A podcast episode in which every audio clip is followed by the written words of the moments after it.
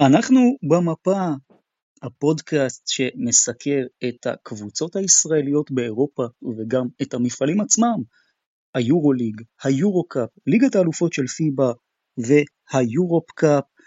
כאן דרור, כרגיל, גם יועד ואופק איתי פה, פרק שביעי שלנו שמסכם שבוע נוסף נפלא ומלא בכדורסל.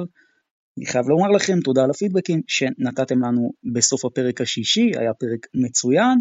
הרבה אגב שואלים, כל כמה זמן יש פרק, מתי יש פרק, זה נושא שנראה לא ברור, אז חברים מאוד פשוט, כל שבוע ביום ראשון עולה פרק חדש שלנו, לפעמים אנחנו מקליטים גם יום קודם, לא משנה מה המצב, הנה אני למשל עכשיו לא כל כך מרגיש טוב, אבל עדיין, כל שבוע, כל עוד שלושתנו יכולים לדבר, יהיה פה פרק בשלג, בגשם, שלכת, חמסין, לא משנה, יהיה פה פרק, אנחנו נתעסק בנציגות הישראליות שלנו באירופה. לאן עולה הפרק? אז אנחנו בספוטיפיי, וגם מעלים את הפרק לפייסבוק, ויש לנו גם דף רשמי, תעקבו אחריו, אנחנו במפה הכל על הישראליות באירופה, וגם בטוויטר, יועד מאוד חזק אה, בטוויטר, תעקבו אחרי יועד בלי קשר, בן אדם מאוד מעניין. אנחנו לא בטיק טוק, כי מה לעשות, יועד רוצה שתעקבו אחריו בטוויטר, אבל הוא ממש לא מעוניין שהסינים יעקבו אחריו באופן כללי, ואנחנו גם לא באינסטגרם, מי שרוצה אינסטגרם שיטוס אה, לאתונה ויעלה שם אה, תמונה, אני והיפות שלי בוואקה, לא, לא מתאים. אבל אנחנו גם בקבוצות וואטסאפ וטלגרם אה, מחתרתיות, איך אני יודע? כי אתם שולחים לי. שבוע טוב יועד, שבוע טוב אופק, פרק שביעי שלנו, מה שלומכם? שבוע טוב, שבוע טוב, כן, פרק שביעי שלנו. דרך אגב, אני גם קצת אה, לא בקו הבריאות, אה, ככה שאם יהיה איזה צרידות קטנה, אני אשתדל שלא, אבל אה, תיקחו את זה בקלות. כן, עוד שבוע קשה עבר על כוחותינו, עוד משחק לא קל, ואנחנו נדבר על זה בהמשך הפרק. כן, פרק 7, 7 מספר המזל שלי, אז אולי זה מבשר טובות על הפרק הנוכחי, ויאללה, בוא נתחיל. נתחיל בהחלט, אז מה הולך להיות לנו בפרק? בחלק הראשון ממש עוד uh, כדקה אנחנו כבר נתחיל לתת כותרות לשבוע וכל אחד מאיתנו יסכם במשפט את השבוע ויסביר למה הוא בחר בכותרת הזו. אחרי זה אנחנו נתמקד במכבי תל אביב שמפסידה כבר הפסד שלישי ברציפות ביורוליג, הפעם בחוץ לפרטיזן בלגרד. ובכלל נשאל את עצמנו לאן העונה של מכבי הולכת ונתעסק בשבוע הכפול של מכבי וגם נתעסק בהפועל תל אביב, ביריבה העירונית ובדרבי ובמצב שלה ביורו-קאפ גם. ובסוף התוכנית אנחנו גם ניגע בהפועל חולון שיוצאת למשחק חוץ מאוד חשוב בטורקיה מול גלת אסריי ואם היא תנצח שם היא כנראה תבטיח את רשות הבית וכמובן בהפועל חיפה והפועל גליל עליון שאם הם ינצחו בשבוע הזה הם ככל הנראה יבטיחו הפלה בשלב הבא ביורופ קאפ, זאת תהיה התוכנית שלנו להיום, ונתחיל בשלב של הכותרות, בו כל אחד מאיתנו נותן כותרת לשבוע, אז אני אשמח אה, להתחיל, והכותרת שלי היא מאמן יווני בקבוצה טורקית שהופך אותה לאחת שדומה לקבוצה רוסית מוכרת, ובשתי מילים, דימיטריס איטודיס תקשיבו, אני בן אדם של מילים, במקרה הזה, מרוב שאני מעריך את הסיטואציה של מה שאיטודיס עשה בפנרבחצ'ה, שבסך הכל בשמונה משחקים, קשה לי, קשה לי אפילו להסביר, אבל אני אנסה. אני כבר עוד בתוכנית הראשונה, השנייה שלנו, הסברתי שלדעתי דימיטריס איטודיס הוא המאמן הכי טוב באירופה, אבל באמת, מי שרוצה לראות ולהיות מאמן כדורסל פעם, שחקן כדורסל, להבין את המשחק יותר, פשוט שיסתכל על דימיטריס איטודיס. איזה מאמן גדול.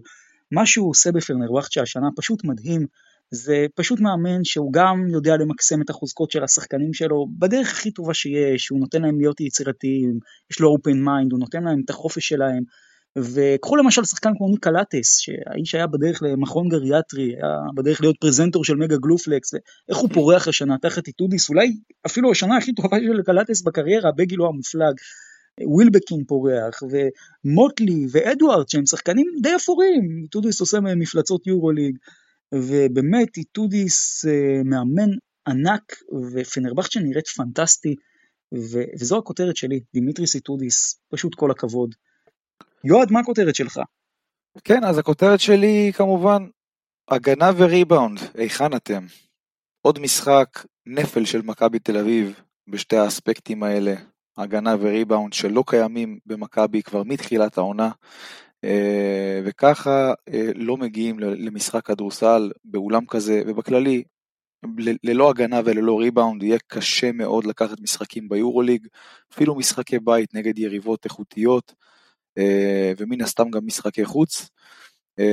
ובאמת מכבי תהיה חייבת לשפר את הדבר הזה, כי אם לא, זה הולך להיות רע מאוד. אז הכותרת שלי לשבוע הקרוב היא שז'לגיריס קובנה במקום השישי אה, ערב המחזור השמיני, במחז... במאזן זהה לריאל מדריד ולברצלונה, אה, ובאמת ז'לגיריס, בניגוד לכל הציפיות שהיו, שהיו לנו אה, ממנה מהעונה הקרובה, מפתיעה את כולנו ומציגה פשוט כדורסל מרגש ומצוין. אני חושב שהיא אחת ה... אחד המועדונים והקבוצות הכי lovable שיש במפעל הזה, אה, אתה פשוט רוצה בהצלחתה, כי זה מועדון היסטורי עם קהל ליטאי אה, מאוד מאוד תומך, עשו את השינויים ה... שמתגלים כמאוד מאוד טובים אה, וחיוניים בקיץ הזה, עם ההבאה של קינן אבנס וברזדייקיס והייס שמתגלה כגבוה יורו ליג מרשים, uh, והם במקום השישי שומרים על מאזן מושלם בבית, ושרק ימשיך ככה, קבוצה מאוד מרגשת. אחלה של גיריס קובנה, ואנחנו עוד נדבר עליהם בהמשך התוכנית.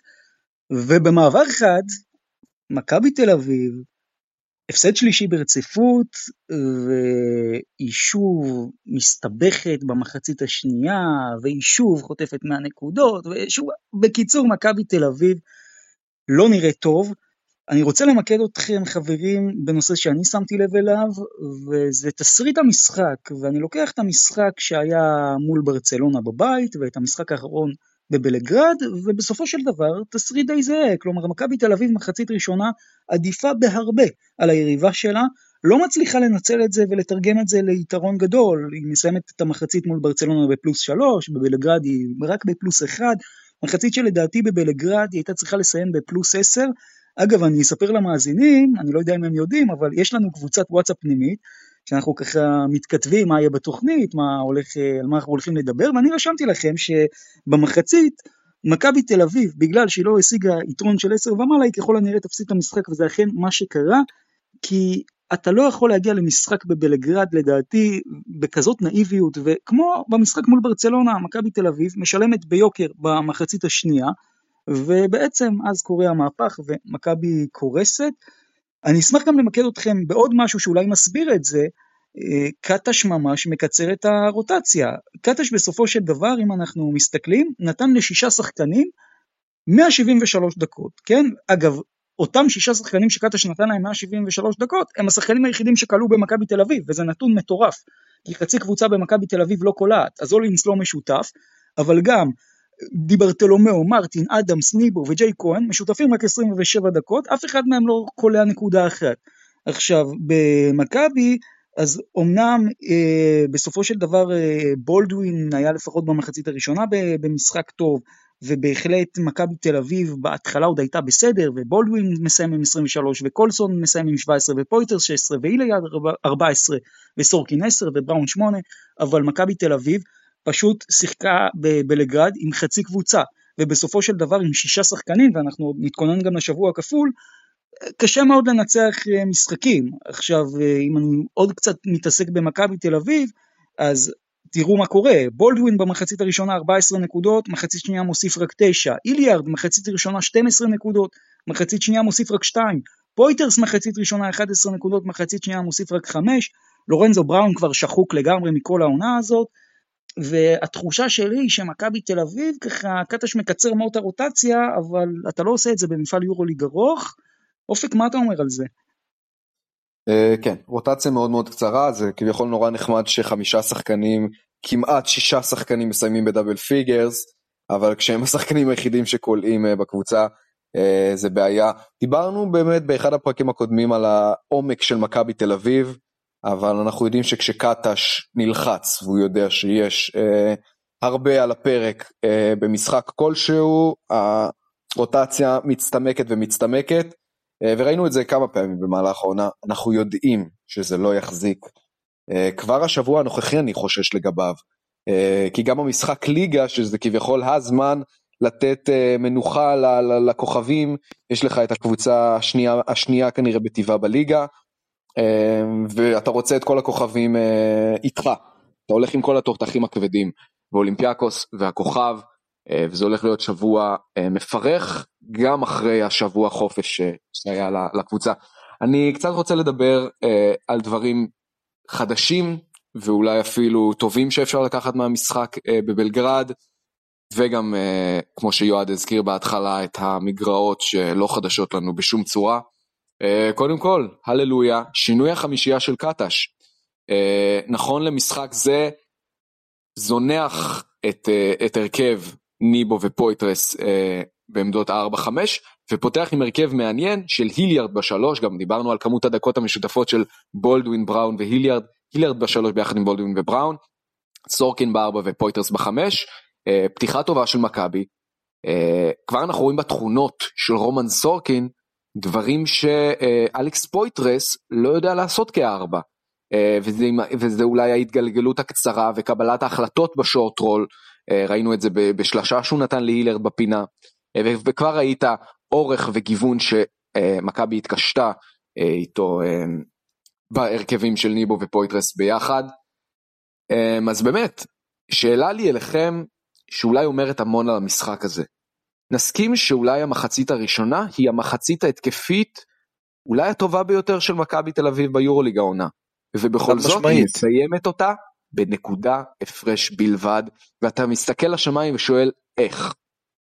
חד משמעית. בוא אני אסביר לך אופק איך, איך המחצית הזאת נגמרת, כי בסופו של דבר, ואני חושב נגעת פה בנקודה מאוד חשובה, מכבי תל אביב, הטעות שלה במחצית הראשונה הייתה שהייתה מאוד שקופה, והרבע השלישי היה מאוד טריקי, כי הרבע השלישי ההפרש לא השתנה יותר מדי, מכבי יתרון השיא שלה לאורך כל המשחק היה שבע, פעמיים בסוף המחצית הראשונה, פעם ברבע השלישי, אבל ז'ליקו, מי ששם לב, שינה לגמרי את אסטרטגיית המשחק, והוא בעצם חיסל את כל הגאנרים הבודדים של מכבי שתפקדו במחצית הראשונה, הפך את המשחק לטיפה יותר איטי, ואז גם השתלט עליו. עכשיו, אני אשמח לשאול אותך, יועד, איך רומן סורקין הופך לסנטר המוביל של מכבי תל אביב. ג'וש ניבו, עשר דקות, אפס תרומה, ג'רל מרטין בכלל שלוש דקות, הוא לא סנטר גם, אבל נמחק מהרוטציה. בוא תסביר לי את התופעה הזאת. קודם כל, אה, רומן סורקין הוא שחקן טוב מאוד, שלא יהיה לכם אה, ספק בכלל.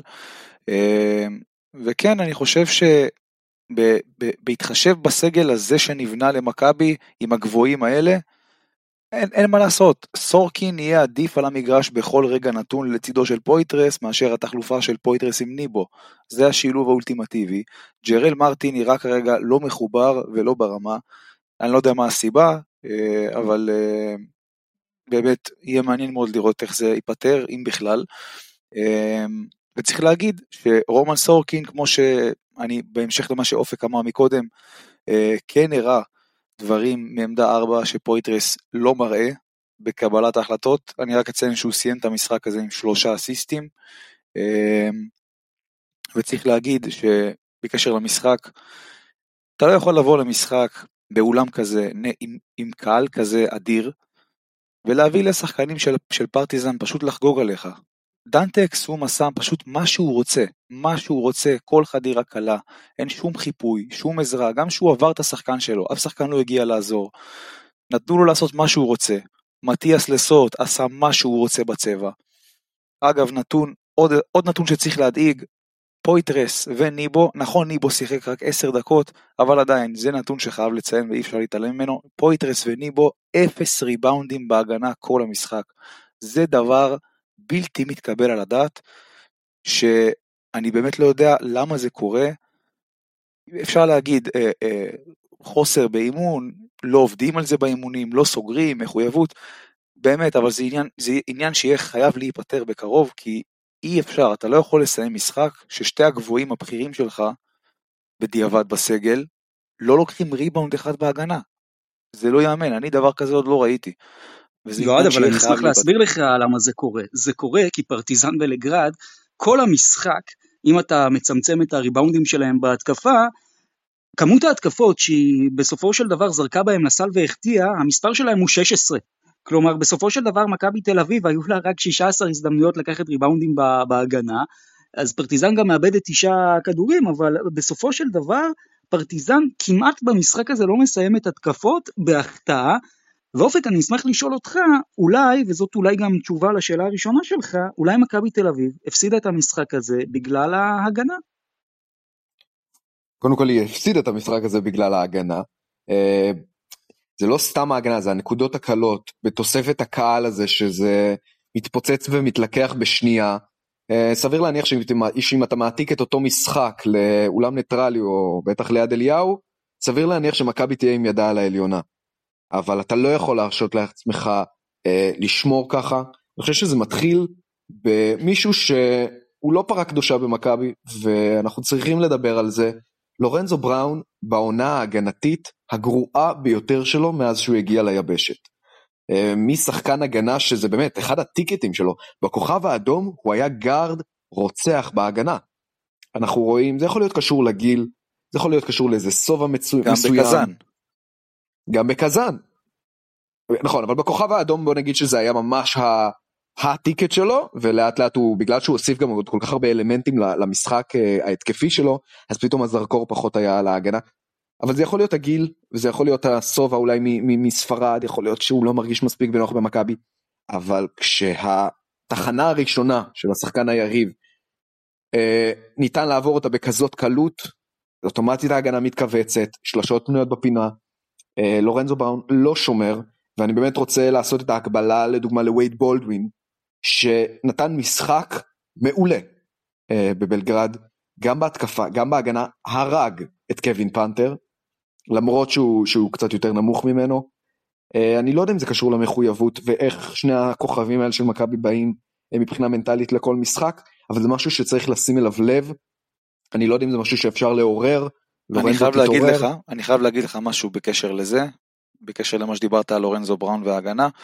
אני חושב שיש סיבה מאוד מאוד uh, עיקרית, uh, שחלק יאהבו לשמוע וחלק לא יאהבו לשמוע. דרך אגב, זה לא רק על לורנזו בראון, גם אלכס פויטרס מזייף לא מעט בהגנה, יש לו קטעים שפשוט אתה רואה אותו, מין, מין חולמנות כזאת, הוא חולם יותר מדי, מפספס ריבאונדים, מפספס חסימות, מתעצל, אתה רואה עצלנות כזאת, ואותה עצלנות אתה רואה גם אצל לורנזו בראון ועל עוד שחקנים, ואתה, הדבר הראשון שעולה לי לראש זה עודד קטש, כי בסופו של דבר, מי שאמור להטריף את השחקנים, להכניס בהם את הרעל הזה, זה המאמן. עודד קטש, בחור נחמד והכל, אבל תשמע, הוא לא הטיפוס הכי אמוציונלי שקיים. הוא עומד על הקווים עם שילוב ידיים, די אדיש, בלי הבעות פנים מיוחדות. לא מרבה לדבר עם השחקנים, להסביר להם מה הם עושים לא טוב, מה הם עושים כן טוב, איך לשפר את, את הצורה שהם משחקים. אה, ובסופו של דבר, מה שהמאמן משדר, זה מה שהשחקנים משדרים, אתה מבין? אני שמעתי דרך אגב סיפורים מהתקופה של קטש בפועל ירושלים, אה, שלא הייתה עבודה באימונים על הגנה. עכשיו בוא תגיד לי אתה, כששחקן כמו לורנזו בראון, ושחקן כמו אלכס פויטרס, רואים שלמאמן באמת כמעט לא, לא אכפת מההגנה, לא, לא מטריף אותם, לא עושה משהו שיגרום להם לתת עוד קצת אחוז מה, מהזה שלהם, מה, מהמחויבות. אז איך בדיוק הם אמורים לשחק? מה, מה זה כאילו מדבר אליהם? אתה מבין? מה, מה זה אומר להם? זה, זה הדבר שאני חושב שיש לו השפעה עיקרית בקשר למחויבות ההגנתית של לורנזו בראון ואלכס פויטרס. אה, וכמו שאמרתי, הרבה אנשים לא יאהבו לשמוע את זה, אבל לדעתי זה הסיבה בעניין הזה. אני חייב אבל לומר, אני מרגיש שאתם עושים טיפה עוול ללורנזו בראון. כי הוא השחקן היחידי שכל העונה, כל משחק מתפקד במכבי. אם אני לא טועה זה המשחק הראשון של לורנזו בראון ביורוליג, שהוא ממש ממש ממש לא טוב. וגם אגב במשחק הזה הוא לא היה כזה זוועה. והאיש שיחק 35 דקות, ולדעתי זה מתחבר למה שיועד אומר, שזה חלק מקיצור הרוטציה של קטש. עכשיו, זה, אני רואה את הבעיה עם קטש במכבי לא רק בקטע של אמוציות ולהטריף את השחקנים, למה ג'יילן אדמס, בדקות המועטות שהוא עולה לפרקט, קטש הופך אותו לאיזה סוג של מקבל החלטות, זה ממש לא התפקיד של אדמס. אדמס זה תחנה אחרונה. אני רואה את אדמס במשחקים במכבי, פתאום uh, מתחיל לנסות לנהל את המשחק מהפינות, מה זה הדבר הזה? אני מסכים, זה להיות הוראה של מאמן. אבל גם, גם צריך להגיד שבהפועל ירושלים זה לא מה שג'יילן אדמס עשה. ג'יילן אדמס בהפועל ירושלים היה מקבל החלטות, היה מוביל את הכדור, הוא היה המוציא לפועל העיקרי. אבל זאת סיטואציה, זאת סיטואציה שהייתה בהפועל ירושלים שלא היה מי שיעשה את זה, וגם, אגב, למה הפועל ירושלים הפסידה לחולון? כי ג'יילן אדמס הוא לא רכז, ג'יילן אדמס לא יכול לקחת את המשחק על הגב שלו, זה שחקן שהוא גאנר, אין מה לעשות. בסופו של דבר, אתה יודע, יש לו את האלמנטים של הובלת כדור ומנהיגות, אבל ממש לא במכבי תל אביב, זה ממש לא התפקיד שלו. נכון. ואתה יודע, אני חייב, אני חייב לחזור לך לקיצור רוטציה גם. זה, זה לא מובן לי. אתה יודע למה קטש נגיד לא נתן לדיברטלומיאו ולאולינס כמעט לשחק בכלל במשחק הזה? תראה, יכול להיות שהוא טעה פה. יכול להיות שעוד אה, חמש, עשר דקות לאוסטין אולינס על אה, חשבון, סתם דוגמה, לורנזו בראון והסתה של אה, וייד בולדווין לעמדה אחד, יכול להיות שזה היה תורם לך יותר, היית עושה את העוד שתיים, שלוש סטופים בהגנה, ככה חטיפות של אולינס, לחץ על הכדור, ויכול להיות שזה כן היה עושה את ההבדל, אבל שורה תחתונה, זה לא באמת משנה. מכבי לא הופיעה למשחק הזה הגנתית, נתנה לכוכב, סליחה, לפרטיזן בלגרד לחגוג בריבאונד, בכל פעם שהיא רצתה. אה, בקשר להגנת האחד על אחד, כן היו שם בריחות, כמו של אה, דנטה אקסום, אה, קלוזאוטים עצלים, וגם שהיה צריך להגיע חיפוי, לא הגיע שום חיפוי, נתנו להם פשוט לסיים בלאפ מתי שהם רוצים ומתי שמתחשק להם. ובקשר ללורנזו בראון אני חייב להוסיף עוד משהו, חוץ מהחלק ההגנתי שעליו דיברנו, גם בחלק ההתקפי, תשימו לב שבשלושת המחזורים האחרונים, שלא הלך כלום, בסקוניה, ברצלונה, פרטיזן, לורנזו בראון פחות uh, מתעסק במה שכולם ציפו שהוא יתעסק, בלנהל את המשחק, הפאסון הזה שהוא בא איתו למגרש, הניהול משחק, הפוינט גארד, הרכז הזה, זה שאומר לכולם איפה להיות, מה לעשות, זה קצת נעלם במשחקים האחרונים. אני שמתי לב שהוא יותר מכריח זריקות, פחות, כאילו יותר מנסה להציל את המולדת כזה, אה, ואני גם חושב שיש לזה חלק אה, בתוצאות, באיך שהקבוצה נראית. שחקן בסופו של דבר מתחיל להתייאש, הוא מכונה, הוא לא, הוא, סליחה, הוא לא, הוא לא מכונה, הוא, הוא בן אדם בסוף, אה, ובאמת יהיה מאוד מעניין לראות איך אנחנו נפתור את זה, ומה יהיה בסוף עם זה, כי לא, אתה חייב את לורנזו בראון מפוקס אם אתה רוצה להגיע למשהו העונה. האם אתם חושבים שיש משמעות לעובדה הזאת שבוקר המשחק דנטה אקזום לא אמור לשחק, סמייליגיץ' לא אמור לשחק, ואלה שני שחקנים שהכתיבו את הטון, בטח דנטה אקזום, אבל גם סמייליגיץ', להרבה דקות אה, מול מכבי. אולי מכבי באמת, אה, אני לא יודע אם זה היה מתוכנן או לא, אם זה תרגיל אה, של ג'ליקו, אבל לא התכוננה על דנטה אקזום, וזה קצת שיבש לה את תוכנית המשחק. ויכול להיות שאם דנטה אקזום לא משחק, אנחנו מדברים אחרת היום. קודם כל כמובן שזה תרגיל, זה תרגיל של ז'ליקו, כן, הוא תמיד עשה את זה. קודם כל זה דברים שמכבי הייתה רגילה לעשות, זה ז'ליקו למד ממכבי, אבל אתם יודעים מה, אני דווקא רוצה רגע לדבר על פרטיזן בלגרד, כי אנחנו מדברים מכבי, מכבי, מכבי, יש גם יריבה ממול לדעתי זה המשחק יורוליג הכי טוב של פרטיזן בלגרד, היא פשוט התפוצצה על מכבי. אגב, כשדיברנו על פרטיזן ב preview, ככה אני חשבתי שפרטיזן תיראה. כשאם אתם זוכרים בפרק הראשון, שדיברנו על איך פרטיזן הולכת להיראות, זה מה שציפיתי מפרטיזן בלגרד. שהיא בהיכל הביתי שלה, עם כל המשוגעים הסרבים שם שמטריפים אותם, וצריך לומר, השורה התחתונה הייתה מעולה. אה, לסורט, ואולי בהמשך נדבר עליו, הוא עושה 16 נקודות, 6 מ-9 ל-2, 4 מ-4 מהקו, ולוקח 7 ריבאונדים בהתקפה מתוך 8 ריבאונדים, עושה משחק נהדר, לידי, עוד שחקן שאנחנו מכירים מעולה, עושה 5 מ-8 ל-2, 2 מ-3 ל-3, גם מהקו, 83 אחוז, מסיים עם 21 נקודות, 7 ריבאונדים, 27 מדד, גם אקסום, נותן את המשחק הכי טוב שלו השנה ביורוליג, אה, החטאה אחת בלבד מתוך 14 זריקות מתוך, מכל הטווחים, עם 21 נקודות, וגם הזווית הישראלית, ים הדר אמנם מקבל רק 13 דקות, אבל זה ליקו סומך עליו, מעלה אותו בחמישייה, ים עושה 8 נקודות, 3 מ-3 מהשדה, וכמובן השלשה האחרונה בעצם, השלשה שפתחה את הרבע הרביעי, זאת לדעתי השלשה אולי שהכריעה את המשחק. שממש שינתה מומנטום. כן. אבל תגידו לי רגע, ובואו נחזור איתכם למכבי. התחושה שלי במשחק הזה הייתה, שברגע שפרטיזן עשתה את הריצת 16-2 בסוף הרבע השלישי ותחילת הרבע הרביעי, מכבי תל אביב פשוט הרימה ידיים כשהיא הייתה במינוס 7 עם 9 דקות לשחק. למה זה קרה? קודם כל, אה, קשה מאוד לחזור למשחק שאתה נקלע לפיגור 7 בתחילת רבע רביעי, שאתה משחק באולם עם קהל כזה. אה, ובוא כמובן שלחלק ההגנתי יש השפעה במשחק שלם שאתה בקושי מצליח להשיג סטופים בהגנה ואתה נקלע ברבע הרביעי לפיגור של שבע באולם כזה, מה הסיכוי שאתה תחזור? הסיכוי הזה כמעט ו- ולא קיים.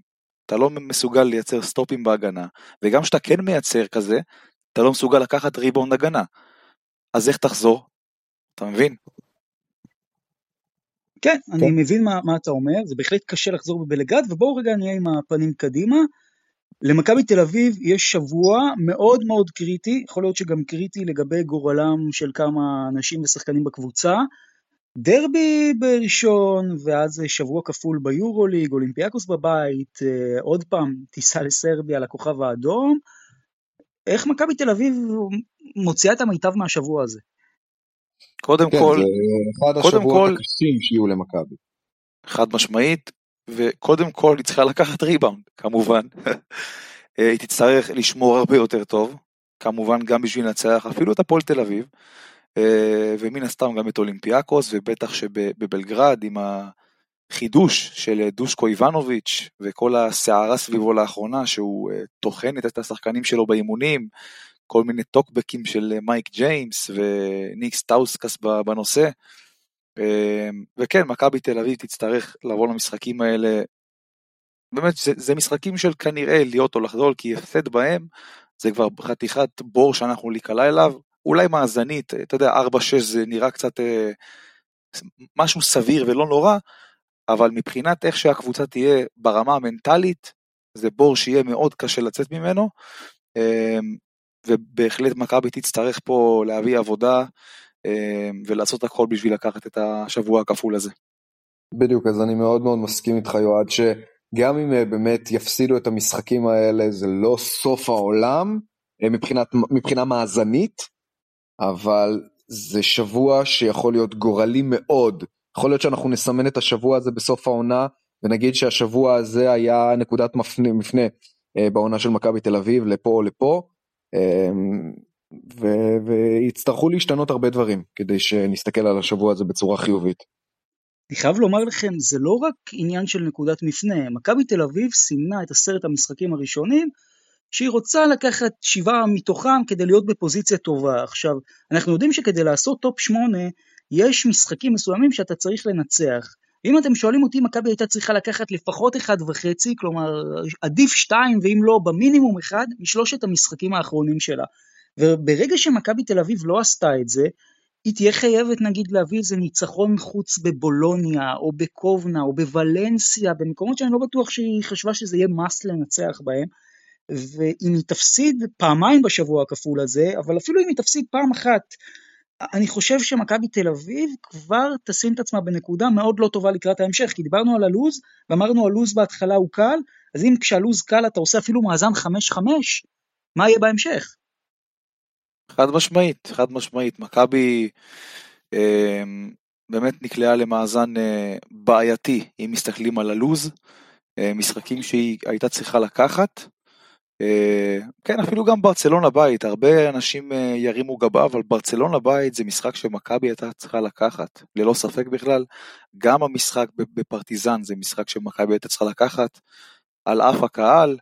אה, וכמובן לפי איך שהמשחק התפתח בהתחלה, שמכבי פתחה את המשחק עם 5 מ-5 ל-3, באמת הכל הלך, התקפית הכל עבד, הכל זרם, בהגנה ובריבאונד כמובן לא, וזה הסיבה לזה שהפסדנו, אה, אבל כן, מכבי צריכה להסתכל אה, קדימה לעבר הלוז, כי מחכה, מחכים משחקים מאוד מאוד קשים, וכרגע היא בפוזיציה לא טובה בכלל, ואני חושב שבשביל לחזור לפוזיציה נוחה, מכבי כמובן תצטרך אה, לקחת את משחקי המאסט שנותרו לה, שזה הכוכב האדום, משחקים מהסוג הזה, כמובן משחקים בבית גם, ולקחת עוד משחקים נגד יריבות איכותיות, כמו ריאל מדריד, שהיא עדיין לא שיחקה מולה, אולי הנדולו אפס, שאומנם כרגע נמצאת בתחתית הטבלה, אבל כולנו יודעים ומצפים לזה שזה יתהפך. אה, וכן, מכבי תצטרך אה, לעשות את כל הדברים האלה בשביל באמת אה, לסדר לעצמה פוזיציה הרבה יותר טובה להמשך.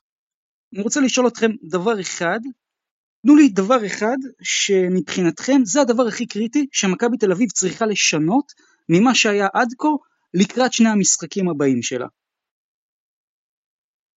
אז כן, אין ספק שזה עניין הסטופים בהגנה. אנחנו מדברים כל הזמן על זה שהטיקט העיקרי של מכבי הנוכחית זה משחק הריצה אה, והאתלטיות, וזה פשוט לא יכול להגיע אה, כשאתה, כשאתה מקבל בכל התקפה של היריבה סל. אה, בבלגרד זה היה מאוד מאוד מתסכל לראות שקיבלנו משחק התקפה טוב, והיליארד במשחק, ובונזי עם קליעות חשובות, פתאום אתה מקבל כל מיני אלמנטים בהתקפה שזה לא רק לורנזו בראון ובולדווין, אבל אתה כל כך מפשל בהגנה שאתה לא מצליח להרוג את המשחק וזה תמיד uh, סביב החד ספרתי נמוך הזה. אז כן, אם מכבי תל אביב רוצה לנצח את שלושת המשחקים הקשים מאוד שיש אה, לה בקרוב, היא חייבת, חייבת להעלות את האינטנסיביות, חייבת להיות הרבה יותר, וגם קטש דיבר על זה, הרבה יותר רעה בהגנה, שהפאולים לא יהיו פאולים של עצלנות של טוב fuck השחקן היריב עבר אותי אז אני אז אני אדחוף אותו עם היד. אמ, אלא איזה מין statement של לא תקלעו סלים עלינו עבירות צריכות להיות פיצוצים להראות אגרסיביות כי כרגע גם כוח, כוח ההרתעה של מכבי הוא נמוך קבוצות היום גם בליגה וגם ביורוליג יודעות שיש סבירות גדולה שתגיע ל-85-90 נקודות במשחק מול מכבי תל אביב. אה, רגע, רגע, זה לא רק זה אופק, ממוצע ספיגה של מכבי שלושת המשחקים האחרונים 99.3, זה מטורף. אוי ואבוי. אגב אופק, אה, אתה יודע, יש נתון, אני חושב שמכבי, הקבוצה שמבצעת הכי הרבה עבירות ביורוליג, בהמשך נכון. למה שאמרת, אבל העבירות האלה זה לא עבירות של אה, כסח, כמו שאתה מדבר, זה עבירות של, עבירות לא חכמות. לגמרי, זה מעיד המון על משחק ההגנה של מכבי. אה, כמות עבירות כזאת, עוד פעם זה יכול לשחק לכל הכיוונים כי לפעמים אה, מחזור בעבירות אז אומרים רכים מדי, זה לא רלוונטי. כן אבל בוא, בכל בתור אופן, אנשים שרואים את המשחקים, לא טובות, בדיוק, בתור אנשים, עם הידיים ולא עם הרגליים, אה, עבירות זולות של עצלנות, וקבוצות יודעות את זה ומריחות את הדם של מכבי, אז היא חייבת גם בשביל הפן המנטלי, גם מול אולימפיאקוס וגם מול הפועל כשזה בבית, להתחיל לשמור כי אתה לא יכול, זה, אם אתה תיגרר עוד פעם לסגנון משחקים כזה של אה, פינג פונג סלים אה, מקצה לקצה, תגיע קבוצה שתשמור קצת יותר טוב מפרטיזן בלגרד ותפרק לך את הצורה. חד משמעית. אם אתם צריכים ככה להמר, איך השבוע הזה הולך להיגמר מבחינת מכבי תל אביב? אתה רוצה הימור כולל הדרבי? כולל הדרבי, תן לי. אה, אחד משלוש. אני לא יודע מה, אני לא יודע מה ואיפה, אבל אחד משלוש. אני לא יודע למה, יכול להיות שאני באמת הוזה כרגע, יש לי תחושה הזויה של שלוש משלוש, לא יודע. אני לא יודע, אני לא יודע, אנחנו יכול להיות שתצחקו עליי בפרק הבא. אוקיי. אבל זאת התחושה שלי. הלוואי וזה יקרה ושאני לא נאיבי מדי, אבל זאת התחושה שלי. תראו, אני אגיד לכם דבר אחד, לגבי היורוליג, אני חושב שמכבי תעשה אחד מש, משתיים, כלומר אם היא תנצח את אולימפיאקוס אז היא תפסיד בסרביה, ואם היא תפסיד מול אולימפיאקוס היא תנצח בסרביה, ואגב, זה לדעתי תרחיש דווקא אולי אפילו טיפה יותר ריאלי, שהיא דווקא תפסיד אה, בבית לאולימפיאקוס ותנצח את הכוכב בסרביה, למרות mm-hmm. האפקט החלפת המאמן שם, לגבי הדרבי אני ממש לא יודע, ואם אני צריך להמר אני חושב שמכבי תיקח את זה, ככה שאני אומר 2-3 בסופו של דבר, אבל התחושה היא שהפועל תל אביב, עכשיו עם ההחתמה שלו עם וואקו, כלומר אם יש רגע שהפועל תל אביב יכולה לעקוץ את מכבי בעונה הזאת, זה בדיוק הרגע הזה, זה בדיוק הרגע הזה, גם עם הסיפור שהיה שם עם הקהל, ויודעים מה, בואו בוא קצת ניכנס באמת לדרבי, מכבי פייבוריטית מובהקת או שאתם אומרים זה ככה 50-50 game? תשמע, מכבי פייבוריטית מול כל קבוצה בהיכל, אין פה צל של ספק בכלל. דרך אגב, אני חושב שכל. ה vibe סביב המשחק הזה הוא טיפה מוגזם, כי עם כל הכבוד לזה שזה דרבי, אתה יודע, בסדר, הדרבי הוא מעל הכל, אבל עם כל הכבוד לזה שזה דרבי, אנחנו בסיבוב הראשון של הליגה, שתי הקבוצות מרוכזות יותר באירופה שלהם, הפועל תל אביב ביורוקאפ, סליחה שאני קוטע אותך, אתה מפספס את הנקודה של ה vibe סביב המשחק הזה, זה אותו vibe שהיה במשחקים בעבר מול הפועל ירושלים, זה, זה הסופר קלאסיקו החדש. חד משמעית, מאוד דומה, אני מסכים איתך. אני אפילו אלך איתך אחורה, עונת 16-17, המשחק הראשון אחרי גמר גביע ווינר בין שני הקבוצות, שההיכל כמעט היה מלא, אם אתם זוכרים המשחק של ה dunk של ג'ו אלכסנדר עם ה pick and roll שם עם גאודלוק, זה, כן. זה כן, זה טיפה מתחיל להזכיר לי את המשחקים האלה, כן. אמ, כן, הפועל תל אביב היא הדבר שהכי דומה כרגע, התחושות האלה שאני מרגיש כאוהד מכבי, בוא נגיד שהדבר שאני הכי יכול להקביל את זה, זה באמת תחושות שהרגשתי בתקופת אורי אלון בהפועל ירושלים. אה, ההחתמה שלו נואקו, עזבו רגע מקצועית, שימו את זה בצד. מבחינת הצהרה, statement, זה משהו ש... שהיה שייך רק לאורי אלון. פתאום איזה החתמות של מאיפה זה הגיע, מאיפה הכסף, מאיפה הזה, משתיק את כל הליגה, כל הליגה, כל השאר הקבוצות עצבניות שהקבוצה שלהם לא הצליחה לשים יד על הדבר הזה. אז זה ממש שינוי קונספציה של הפועל תל אביב, שאומרת, העונה, היא מבינה שיש לה הזדמנות חד פעמית לעשות יורוליג, וזה לא כזה מנותק מהמציאות, כשיש לה ישראלים בכירים, כשיש לה כזה סגל זר, והיא אומרת, אנחנו הולכים על כל הקופה. אנחנו ממשכנים, תהיו בטוחים שרמי כהן משכן את האוטו, משכן את הבית, כי הוא שם את כל הז'יטונים שלו על העונה הנוכחית, אם זה יצליח לו, וואו, ואם לא, אה, זה יהיה, זה יהיה אכזבה מאוד מאוד מאוד גדולה למועדון הזה, כי הם שמים את הכל, את כל הז'יטונים על העונה הזאת. אנחנו מדברים הרבה על השבוע של מכבי תל אביב, גם הפועל תל אביב, שבוע מאוד מאוד קריטי, לא בהכרח בגלל התוצאות שיהיו או שלא יהיו, זה פשוט שבוע statement שיראה לנו לאן הפועל תל אביב הולכת, כי מכבי בליגה, גרן קנריה בחוץ, אם אתה מנצח בקנריה בחוץ, זאת חתיכת הצהרה. ללא ספק, ללא ספק, גרן קנריה, אחת הקבוצות הכי איכותיות במפעל, לא מאמין שאני אומר את זה, כן, אבל זאת האמת, אה, ובהחלט ניצחון שם של הפועל תל אביב, זאת חתיכת הצהרה. אה, וחתיכת בוסט להמשך העונה, וישים אותם כבר במחוזות בטבלה, שהם יכולים להתחיל לדבר אפילו על השלבים המאוחרים אה, עם הגרלות נוחות. כן, עוד משהו שאני רוצה להגיד בהקשר למה שדיברתם סביב ההייפ המוגזם סביב, ה, סביב המשחק הזה, אני חושב שגם אוהדי מכבי וגם אוהדי הפועל, אם תשאל אותם, לדוגמה את אוהדי מכבי, שאלו אותי אה, באופן אישי, האם אתה מעדיף שלושה ניצחונות ביורוליג, לפני פרטיזן נגיד, שלושה ניצחונות ביורוליג, או דרבי, אפילו בלי לחשוב לרגע, עניתי ששלושה ניצחונות ביורוליג ואפילו גם שניים, אני מעדיף על הדרבי. עם כל היוקרה והאגו והיריבות היריבות והשנאה בין שני המועדונים, סביב כל מה שקורה עם הקהל, אבל גם ההייפ של, של הפועל תל אביב, אה, בלי קשר, זה בסופו של דבר עוד משחק ליגה, שחוץ מקצת סקסיות וקצת אה, לדחוף אצבע בעין לאוהדים של הקבוצה השנייה אה, ולהטריל אותם בתגובות, אין להם הרבה משמעות.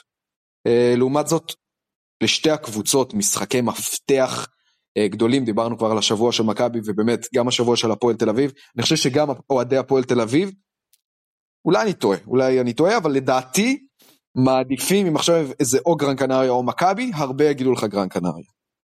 כמובן, האמת אני חושב שאתה קצת טועה פה. לא? מה זה? מה? אני חושב שאתה קצת טועה פה, כי זאת עונת יורו-קאפ מאוד ארוכה, והפועל תל אביב, יש לה נכון, נכון, ערך נכון. מסוים לניצחון בדרבי. נכון, אין את, ה, אין את האווירה של משחק יורוליג שזה, כי התחושה היא שלמרות שזאת ליגה כל משחק זה להיות או לחדול, אז נכון, עונה ארוכה, דיברנו כבר על השיטה של היורו-קאפ, אבל הם נורא נורא רוצים להגיד, גרן קנריה היא אחת, בוא נגיד באמת הקונטנדריות לזכות ביורו-קאפ, ואם הם מנצחים את גרן קנריה זה ייתן להם עוד איזה פאץ' כזה של אנחנו שם, אנחנו בטופ, בטופ של היורו-קאפ, יזרים עוד יותר ביטחון, כבר לביטחון המופרז שיש כרגע בקבוצה הזאת, ולדעתי הם מאוד מאוד רוצים את הניצחון הזה. תגידו רגע, אונואקו, magic או גימיק, או שניהם או שום דבר מהם? קודם כל תראה, הפועל, הפועל משחקת בליגת העל, היא לא משחקת לא ביורו ליג אה, ולא במפעל אחר, היא משחקת בליגת העל לפני שהיא משחקת ביורו קאפ, ואונואקו בליגת העל, אין מה לעשות, זה שובר שוויון. אז אני אלך אה, כן. עם זה, כן, הוא בהחלט שובר שוויון, אה, והוא בהחלט יכול לעשות את ההבדל בין עונה מוצלחת לעונה מאכזבת. מבחינתם. תראו, הפועל תל אביב זה הייתה פה הזדמנות. להגיד לכם שמקצועית היא באמת הייתה צריכה את אונואקו כמו אוויר לנשימה? לא. יש להם שחקן בעמדה חמש, הם לא תכננו לוותר עליו באמת, אבל הם זיהו פה הזדמנות שלא מקבלים כל יום, שה-MVP אה, של העונה החולפת הוא שחקן חופשי, והם ידעו שזה יעשה הרבה באז, והם הלכו על זה, וזה הימור מסוים, כי בוא נגיד שהשחרור של אונואקו מססרי מעלה סימני שאלה, לאו דווקא מקצועיים, כבר רצות שמועות בטוויטר על התנהגות, בין אם זה על המגרש, יש דיבורים על התנהגות אלימה שלו, על איזושהי תקרית בבית מלון, שהוא הכה בה שני אנשים, ובגלל זה הדבר הזה פוצץ. אני חושב שזה אה, גימיק, כי תראו מה זה עשה ברשת, אבל בוא נגיד שזה לא אה, גימיק ריק מתוכן, זה בכל זאת שחקן שאנחנו יודעים טוב מאוד מה, מה היכולות שלו ומה הערך המוסף שהוא מביא, מביא לקבוצה, אבל כן, מבחינה תודעתית זה שובר שוויון, אה, ולא הרגשתי ככה מאז הפועל ירושלים של, אה, של אמרת ג'רלס ו- ודייסון. ימים יגידו, ימים יגיעו לגבי צ'יפי, לגבי אונוואקו, ובואו נחזור ליורוליג.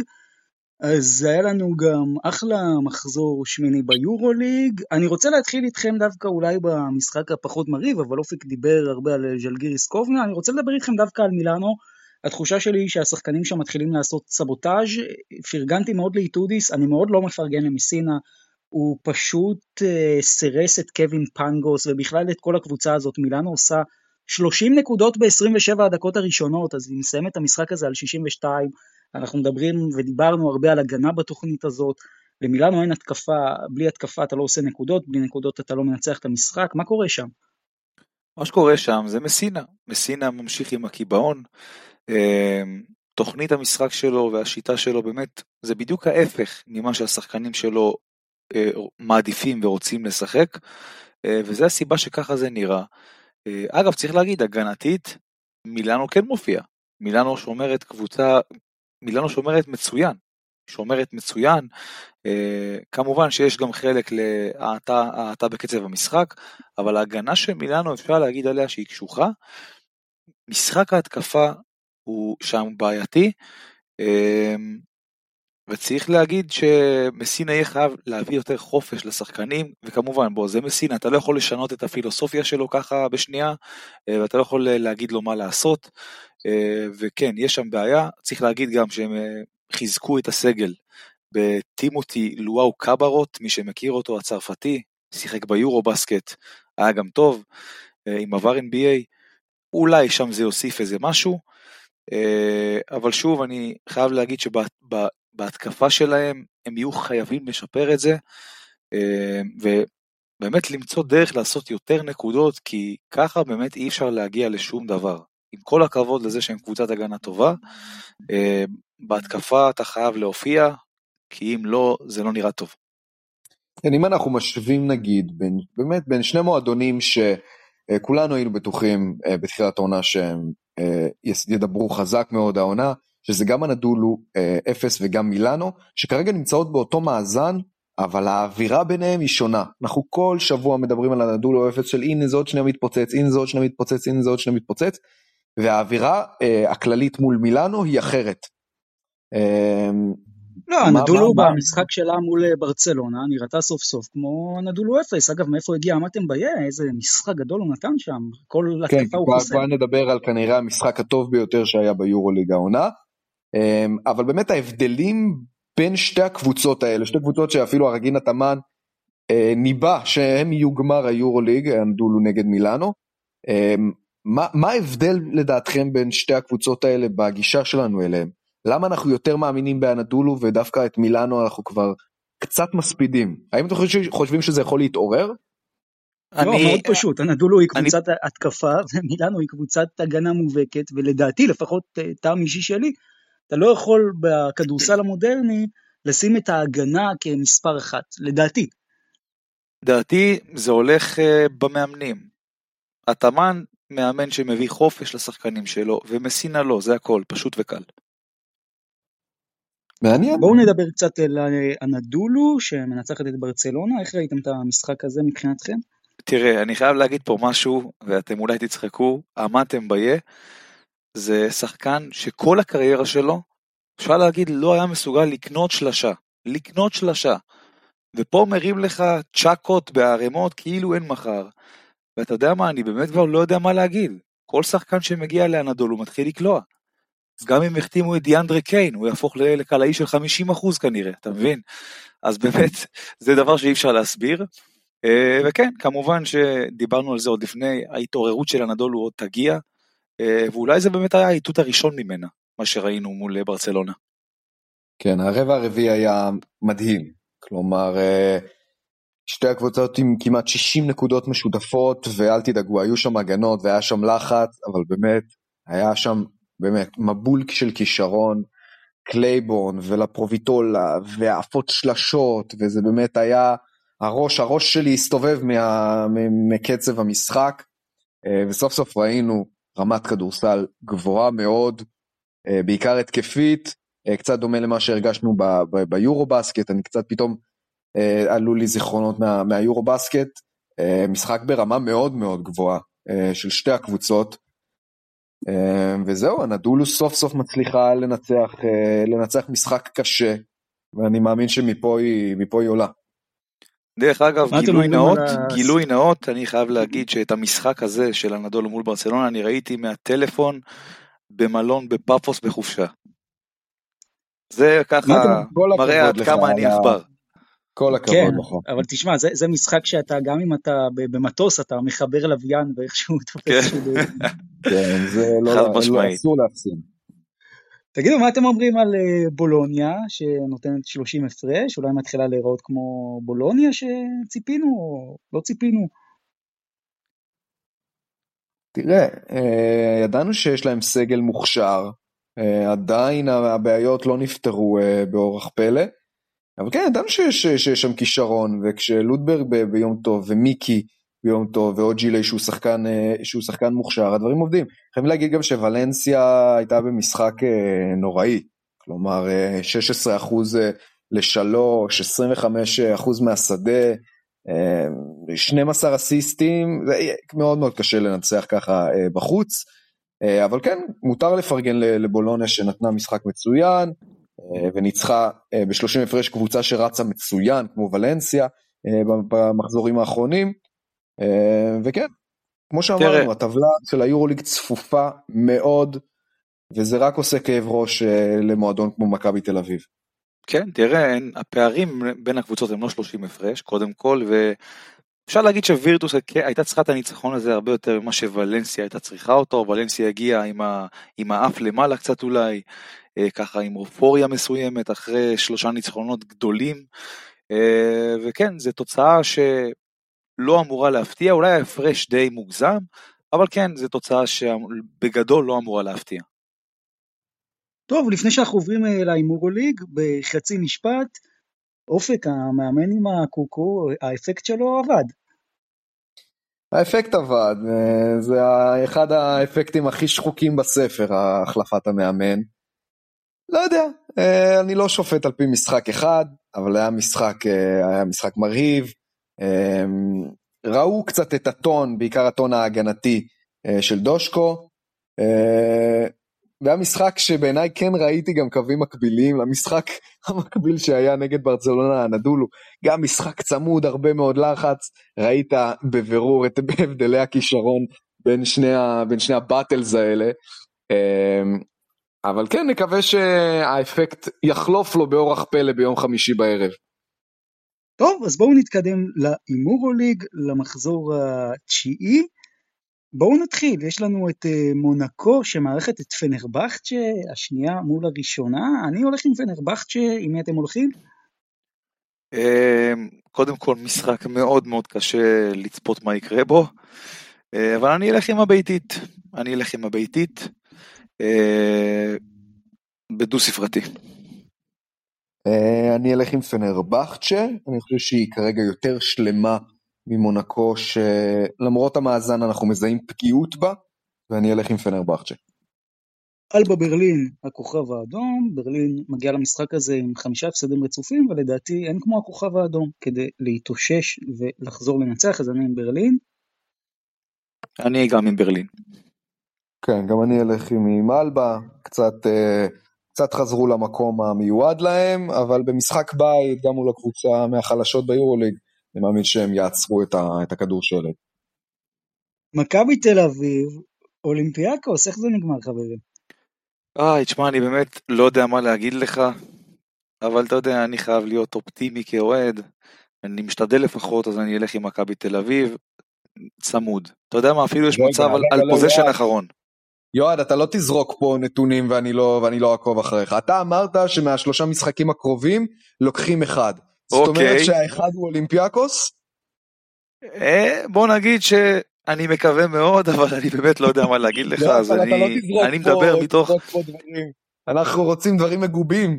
אני, אני אגיד לך את האמת, אני באמת חושב שיהיה מאוד קשה לקחת את המשחק הזה. זה קבוצה באמת על סף המושלם, אולימפיאקוס, אנחנו נראים לא טוב, אבל אתה יודע, אם להיות אופטימי, אז עכשיו, אה, ואני אלך עם מכבי צמוד על הפוזיישן האחרון, כמו שהמשחקים נגדם אה, הסתיימו בשנים האחרונות.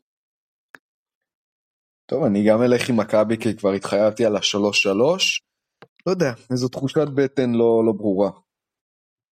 אני חושב שהכדור שלג של מכבי יימשך, בלי קשר למה שיקרה בדרבי, ואולימפיאקוס תנצח, ונחשו מי ייתן אה, הצגה, כרגיל, אה, לארנצאקיס. זה השחקן שככה... בנוהל. אז אני הולך עם אולימפיאקוס, אבל בצמוד, יש לנו עוד משחק מאוד מאוד מעניין וקריטי, מילאנו מול אנאדולו, דיברנו על ה matchup בין שניהם, איך זה נגמר? אוף, תראה, קודם כל, זה משחק אה, בין המכונה המשומנת ההתקפית לקבוצה המכונה המשומנת ההגנתית. אז אה, אני חושב שבמקרה הזה, כמובן, המכונה המשומנת ההתקפית הולכת לקחת, הנדולו. אה, היא נראית הרבה יותר טוב, עושה רושם שהם אה, על סף התאוששות מהתקופה הפחות טובה שאליה הם נקלעו, וכדור השלג של מילאנו יימשך, ויצטרכו שם לעשות הרבה מאוד חושבים בשביל לדעת איך צולחים את זה. כן, זה משחק מאוד מאוד מעניין בין שתי קבוצות עם מאזן זהה. אני חושב שזה יהיה משחק מאוד מאוד טקטי, מאוד מאוד אגרסיבי, אה, ואני חושב שהכישרון של הנדולו באמת יעלה על, ה, על ההגנה של מילאנו, שתתחיל אה, מאוד מאוד לדאוג. היא כבר עכשיו דואגת, אבל להיות במאזן 3-6 זה כבר אה, כאב ראש גדול. אני הולך איתכם, אני הולך איתכם, ואני גם חושב שהנדולו לוקחת במילאנו, אבל בהחלט לא באיזה משחק הירואי של אף אחד מהצדדים לדעתי. ולנסיה, ריאל מדריד, אני אפתיע אתכם, אני חושב שוולנסיה לוקחת את זה בבית. קודם כל, אני איתך, אה, כי אני באמת חושב שלמשחקים בין הספרדיות יש חוקים משלהם. אה, הקבוצות הספרדיות מכירות אחת את השנייה יוצא מהכלל, אה, וולנסיה תבוא לתת בראש אחרי הטרחה הלא נעימה שהיא חטפה בווירטוס, אה, ואני עם וולנסיה פה. אה, אני אלך עם ריאל מדריד, עם כל הכבוד לשניכם. אה, ולנסיה קצת אה, פגיעה יותר אחרי ההשפלה שהיא קיבלה בבולוניה, ואני אלך עם ריאל מדריד. כן, זה בסופו של דבר הדבר האולטימטיבי ללכת עם ריאל במשחק הזה. ברצלונה, פרטיזן בלגרד, אני חושב שברצלונה תנצח, אבל בצמוד. ברצלונה תיקח את זה דו ספרתי ללא קושי מיוחד. כן, אני גם אלך עם ברצלונה. וילרבן מארחת את ביירן מינכן, לדעתי וילרבן. וילרבן. ביירן מינכן. ויש כן, לנו כמובן את. פנטינאיקוס מול וירטוס בולוניה, אני הולך עם בולוניה. פנתנייקוס. אה, שאלה קשה. אה, פנתנייקוס פשוט ברצף הפסדים שאני מאמין שאיזשהו שלב הדינמיקה תשתנה, אני רוצה להאמין שזה מסוג המשחקים שאתה דווקא לוקח ואני גם אני אלך עם פנתנייקוס. יפה, ויש לנו את אה, בסקוניה מול ז'לגיריס, אני חושב שז'לגיריס קצת תיעצר שם, ואני הולך עם אה, מטאוורד ובסקוניה. בסקוניה. מרקוס האוורד. מרקוס, מרקוס כמובן. וכן, ז'לגיריס קבוצה משמעותית פחות טובה בחוץ מאשר בבית, ובסקוניה אה, קבוצה שאם בבית היא מתחממת מאוד, אני גם אלך עם בסקוניה. אני גם עם בסקוניה ועם אתר השלשות שלהם. יפה, אז זה ההימור ליג שלנו למחזור התשיעי, תצטרפו אלינו בתגובות, תגידו מה אתם אה, חושבים. ובמעבר חד לקראת אה, סוף התוכנית יש לנו גם את המפעלים של פיבה שפשוט לא היו בהם משחקים אבל הנה הם חוזרים אז הפועל חולון יוצאת למשחק סופר חשוב בגלת אסריי אם הפועל חולון מנצחת את המשחק הזה זה ניצחון כפול על גאלה והיא כמעט בטוח מבטיחה את הביתיות ובעצם, סליחה, את המקום הראשון, את ההעפלה האוטומטית, אלא אם כן יקרה שם איזה תרחיש הזוי, אבל לא אמור לקרות, ובסופו של דבר גם אם חולון מפסידה, יש לה יתרון של תשע נקודות מהמשחק הראשון, ככה שאפילו אם היא מפסידה בפחות מתשע היא עדיין תישאר מקום ראשון. היום הפועל חולון גם uh, מנצחת uh, די uh, בקלות את נס ציונה, רגלנד לא את ארי גרין לא את... הפועל חולון, איך, איך היא מגיעה למשחק הזה מבחינתכם? היא באה באחלה של מומנטום, אה, למגרש לא פשוט נגד קבוצה טובה. אה, אני לא יודע מה לגבי ג'ייבה פלויד, אם הוא כשיר, אם הוא לא כשיר. אה, הם גם עשו איזה החתמה לאחרונה, אני לא, לא זוכר בדיוק את מי. אה, סליחה, כן, כן, את אה, טיירוס מגי, כן, טיירוס מגי הולך לשחק נגד הפועל חולון. אה, וזה משחק ששווה, זה, שיהיה מאוד שווה לצפות בו. אה, וחולון גם, אני חושב שהם אומרים לעצמם שהם יהיו צריכים לקחת אותו, והם גם יבואו לעשות את זה, אבל יהיה להם מאוד קשה. כי ניצחון שם בהחלט מבטיח להם את ההעפלה האוטומטית, ושם אותם בפוזיציה נוחה ומצוינת מאוד לקראת ההמשך. כן, זה כנראה המשחק הקשה ביותר שהפועל תל אביב, אה, היה, המשחק הקשה ביותר שהיה על העונה, אה, במגרש מאוד קשה מול הקבוצה הכי טובה בבית מלבדה. אה, אם היא מנצחת זה באמת, זה אח של, אחלה של ספתח לשלב הבא אה, בליגת האלופות. ובאמת גם ניצחון, אה, הניצחון מול נס ציונה לגמרי לדעתי מוסיף לביטחון. נראו מאוד מאוד טוב כשהסקור כל כך גבוה וכולם קולים, זה תמיד טוב, מספרים מדהימים גם של רגלנד עם דאבל דאבל מפלצתי של 16 אסיסטים, גרין עם גרין נושק ל-30 נקודות, מרווין ג'ונס היה טוב. כן, אני חושב שהם באים באמת במומנטום טוב, עם הרבה ביטחון, והם מאמינים שהם יכולים לעשות את זה, ואני גם חושב שהם יעשו את זה. אני לא יודע אם חולון תנצח, אבל לדעתי האתגר המרכזי של גודס במשחק הזה יהיה ניהול הרוטציה, כי אם גאלה תשתמש בכל הרוטציה שלה, אז השחקנים המשמעותיים של חולון יישחקו בסוף. ויהיה מעניין לראות איך גודס uh, יתמודד על זה, ואנחנו כמובן אה, אחרי המשחק. דרך אגב, גם היום, גם היום מול נס ציונה, כל הכוכבים ב-35 דקות מינימום. אה, גם רגלנד עם 35, מרווין ג'ונס כמעט 40 דקות משחק. אנחנו יודעים כמה הסגל, כמה הרוטציה של, של גודס קצרה. כמה זה עוד יוכל למשוך, אני לא יודע. ומול עומק כמו של גאלה, יהיה להם, יהיה להם קשה. כן, לגמרי, אני חושב שזה האתגר המרכזי של חולון. כל עוד הרכבת הזאת מתפקדת, הכל נהדר, אבל גודס גם צריך קצת לחשוב על המשך העונה. לדעתי, אם אתם שואלים אותי, חולון לא מנצח את המשחק הזה, אבל גם לא מפסידה אותו במעל תשע נקודות, ככה שלדעתי עדיין תישאר במקום הראשון, ובסופו של דבר גם תסיים בו. יש גם את היורופ קאפ, בעצם שתי הנציגות הישראליות שם, הפועל חיפה והפועל גליל עליון, משחקים מאוד מאוד משמעותיים. בשבוע הזה, כי אם הן מנצחות הן מבטיחות את ההעפלה, ומאוד יכול להיות שגם את המקום הראשון, נגיד במקרה של גליל עליון, גליל עליון יוצאת למשחק חוץ מול במברג, היא מפסידה עכשיו להפועל ירושלים, במשחק לא טוב שלה. במברג הגדולה, זה מה שנהיה ממנה, יורופ קאפ, אם גליל עליון מנצחת שם, די מבטיחה לעצמה את המקום הראשון ואת ההעפלה. מה, מה אתם אומרים על זה? כי גליל עליון בסופו של דבר כרגע נראית יותר טוב ביורופקאפ מאשר בליגה. תראה, אתה, אתה אומר את השם במברג פה, ואני לא, לא מעכל את מה שאתה אומר. זה, אתה אומר במברג, ישר עולה לי קבוצה מוכרת, חזקה, אתה מקשר אותה ליורופ קאפ, זה הזוי פשוט. אה, לגבי גליל, אה, אני חושב שהם בנויים יותר טוב לאירופה. הם בנויים יותר, הרבה יותר טוב לאירופה מאשר לליגה. אה, וכן, צריך גם להגיד, היום הם חטפו חתיכת רכב אפשר להגיד אה, בירושלים. אה, ואני חושב שגליל, אני חושב שהם מסתכלים קודם כל על אה, להגיע לאן שהוא ביורופ קאפ, לפני ש... לפני לעשות משהו בישראל, ואני מאוד מקווה שהם יעשו את זה, יש להם אחלה של זרים, ומה שנותר לאחל להם זה רק בהצלחה. לגמרי, וגם הפועל חיפה הולכת אה, לשחק בחוץ מול אה, גמונדן האוסטרית, וצריך לומר, גם הפועל חיפה, אם היא מנצחת את המשחק הזה, היא די מבטיחה את עצמה בשלב הבא. וזה יהיה מאוד מאוד מעניין לראות גם את גליל, גם את הפועל חיפה בשבוע הזה, כי זה בהחלט שבוע מאוד משמעותי עבורן, הפסד שלהם יכול לסבך שם את כל הבתים, גליל עליון אם היא מפסידה גם יכולה למצוא את עצמה בחוץ לגמרי, גם הפועל חיפה בבית אומנם של 3-1, 3-1, 1-3, 1-3, אבל עדיין, הפועל חיפה תרצה לנצח את זה וכמובן לעשות את הצעד המשמעותי לשלב הבא. זהו, זאת uh, הייתה התוכנית שלנו, אנחנו כמובן בתוכנית הבאה נסקר פה שוב את כל המשחקים בליגת האלופות וגם נתכונן כבר למשחק של גם הפועל ירושלים והרצליה שהצטרפו אלינו שהם ישחקו בשבוע האחרון של נובמבר וכמובן אנחנו מעלים כל פרק לספוטיפיי ואנחנו גם בפייסבוק, גם בטוויטר, גם בוואטסאפ, גם בטלגרם, בכל כך הרבה מקומות ושתפו, דברו עם החברים שלכם ואנחנו כמובן נשמח להגיע לכמה שיותר אנשים ולקבל כמה שיותר פידבקים ותגובות מכם. מילות סיכום שלכם, יועד ואופק, לעוד אה, שבוע, לעוד פרק.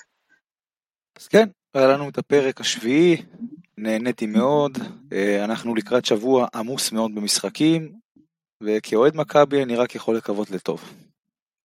כן, אני שמח שבאמת הרצליה וירושלים קצת חוזרות אלינו בגלל אה, הפגרות הלא רציונליות האלה שיש שם.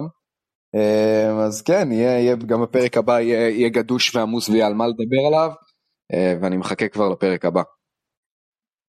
בהחלט, ואנחנו ניפגש פה שוב בפרק הבא, אני הייתי דרור, תודה לכם יועד ואופק, ושיהיה שבוע נהדר לכולכם. שבוע מצוין, בשורות טובות.